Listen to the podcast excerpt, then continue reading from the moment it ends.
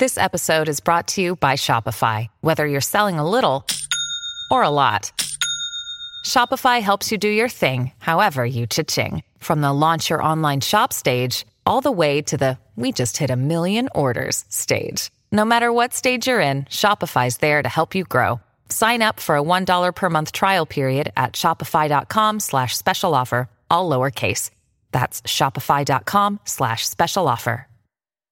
Jack from Michigan's on the line with some gurgling sounds coming from the toilet and the sink. What is going on? We have a sub pump downstairs in the basement, and when we run the the wash machine or it, when the um, the water softener regenerates and runs the sub pump, I have a gurgling noise that comes up and, and comes up through the kitchen sink and then usually the uh, the bathroom, the upstairs bathroom toilet. I bet you want to know what's causing that. I would love to. It's um, a lack of venting, a lack of proper venting. So when Okay. the washer is discharging or the sump pump is discharging and all of that water is draining out of those pipes, it's basically causing a pressure that wants to pull the rest of the water out of the trap, which Okay. is that there's a trap in the toilet, there's a trap in the kitchen sink. And as Yep. it does that, that's when you get that kind of gulp, gulp, gulp sound because it's just gasping for air as that happens.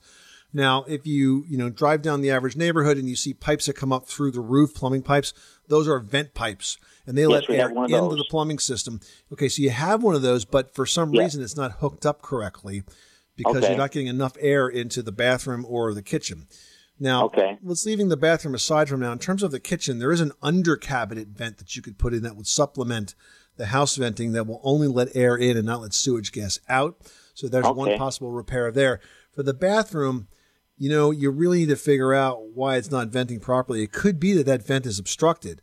And that has happened. And, you know, it could be something as simple as a nest that got in there. But for some reason, those vents are obstructed or they're not hooked up right. And that's why you're getting that uh, plumbing system gasping for air.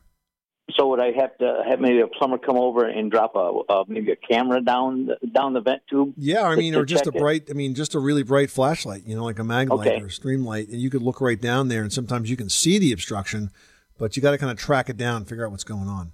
I also have an issue that when we when we flush the toilet, it doesn't seem. I mean, the back of the tank, the bowl fills up with water, but there doesn't seem to be a good water level in you know in the toilet itself. Is that all Poten- part of the potentially, problem? yes. Potentially, that could it could be uh, causing that issue as well.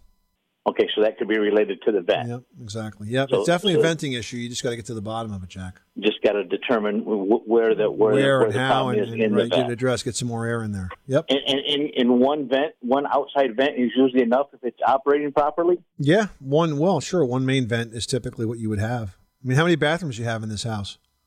Uh, just just the one. Yeah, well, that's all you're going to have is one vent. Yeah. Okay, well, I, I think I, I think that narrows it down. Then. All right. Well, good luck, Jack. Thanks so much for calling us at 888 Money Pit. Thank you very much.